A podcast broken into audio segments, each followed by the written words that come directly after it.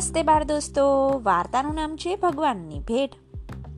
એક દિવસ ભગવાન તેમના દૂતની સાથે પૃથ્વીની સહેલ કરવાને નીકળ્યા.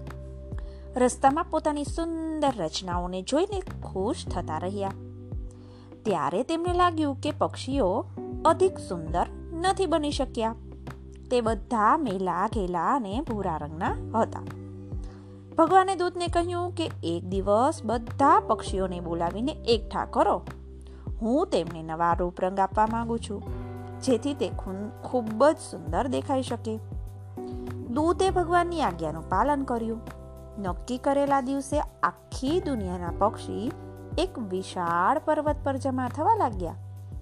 ભગવાનના દૂતે તેમની હાજરી લેવી શરૂ કરી, જેથી કોઈ પક્ષી રહી ન જાય. ત્યારે એક ગડબડ થઈ ગઈ. થોડાક પક્ષીઓની હાજરી ગણવાની બાકી હતી કે એક તોફાની મીનાએ દૂતના હાથમાંથી હાજરીનો કાગળ છીનવી અને તેને ખરાબ રીતે કોતરી નાખ્યો. દૂત ક્રોધથી મેનાને ફટકારવા લાગ્યો. પરંતુ હવે શું થઈ શકે? બીજી વાર હાજરી લેવાનો તો કોઈ અર્થ જ નથી. એમ સમજી દૂતે એમ માની લીધું કે બધા જ પક્ષીઓ આવી ગયા હશે. તેણે ભગવાનને તેમનું કાર્ય શરૂ કરવા માટે પ્રાર્થના કરી. ભગવાન પોતાની સાથે જાત જાતની ચાચોથી ભરેલી એક થેલો, સુંદર સુંદર મજાના પાક્કા રંગોના ડબ્બાઓ લાવ્યા હતા. તેમણે પક્ષીઓને કહ્યું કે એક એક કરી બધા આગળ આવે અને પોતાની મનપસંદ ચાચ અને રંગ લઈ જાય. આ સાંભળી અને તમામ પક્ષી જોર જોરથી ચિલ્લાવા અને કૂદવા લાગ્યા. પછી એક એક કરી આગળ આવવા લાગ્યા. સૌ પ્રથમ આવ્યો પોપટ. તેણે મન ગમતા રંગ પોતાના શરીર પર લગાવી લીધા. તે રંગોથી તે પહેલા કરતા અધિક સુંદર દેખાવા લાગ્યો. છેવટમાં તેણે એક મોટી, મજબૂત અને વળેલી જાત પસંદ કરી લીધી, જેથી તે મોટા અને કઠણ ફળને સહેલાઈથી ખાઈ શકે. ત્યાર પછી તે આનંદથી સીટીઓ વગાડતો ત્યાંથી ઉડી ગયો. પછી સુરીલા કંઠવાળી કોયલનો વારો આવ્યો. તેણે પોતાના માટે કેવળ ચમકદાર, કાળો રંગ જ પસંદ કર્યો. રંગાઈ ગયા પછી ચારે બાજુ જોયું.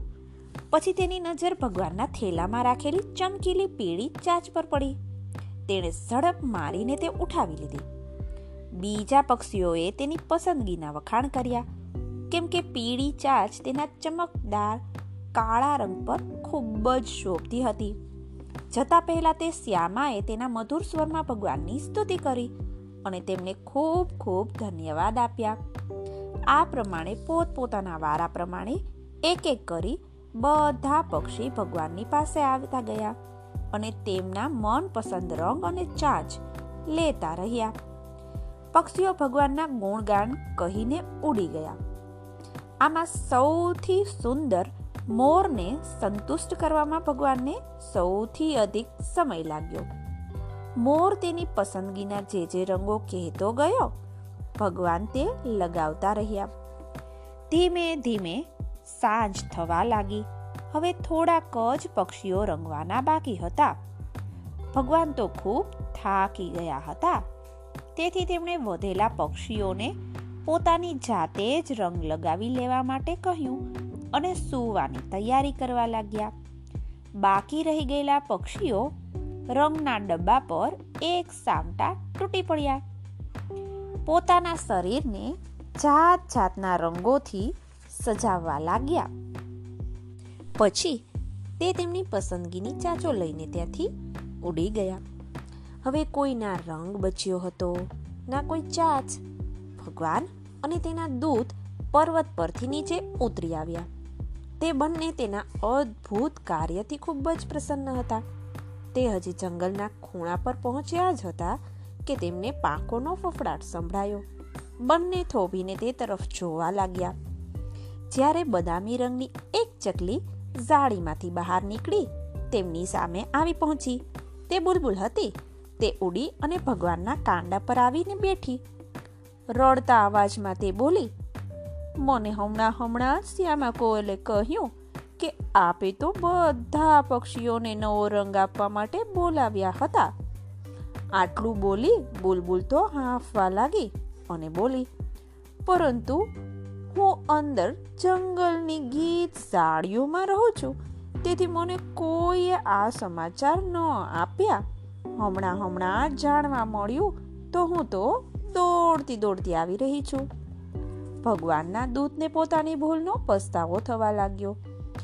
તેણે હાજરીના કાગળ ફાટી ગયા પછી માની લીધું હતું કે તમામ પક્ષીઓ ત્યાં હાજર જ છે. રંગોના ખાલી થઈ જવાને ઘણો સમય થઈ ગયો હતો. ડબ્બા પણ બિલકુલ સુકાઈ ગયા હતા. ભગવાને વિચાર્યું, બુલબુલને રંગ શી રીતે આપું?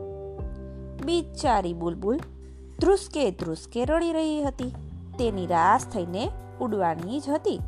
ત્યારે ભગવાને તેમના થેલામાંથી મૂકેલી પીછીને ધ્યાનથી જોઈ. પીછી પર થોડાક સોનેરી કણ ચોટેલા હતા. થોભી જા, ભગવાન બોલ્યા. નિરાશ ન થઈશ, નાની બુલબુલ.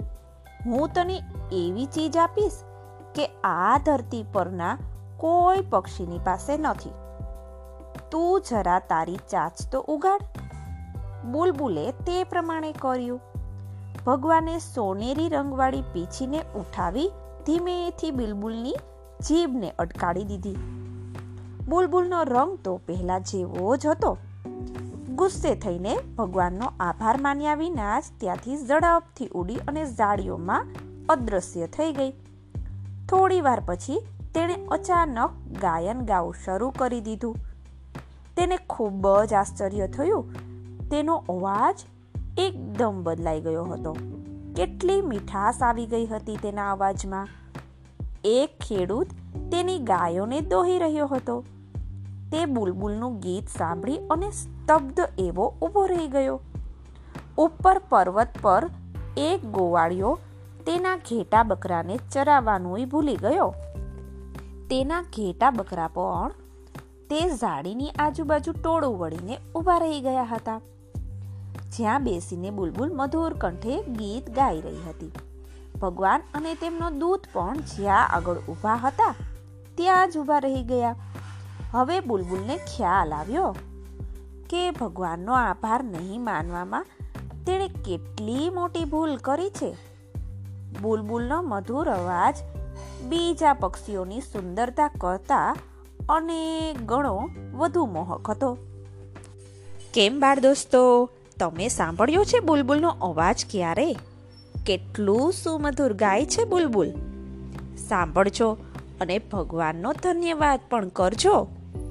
કારણ કે ભગવાને તો આપણને કેટલું બધું આપ્યું છે. હે ને? ચાલો ફરી મળીએ.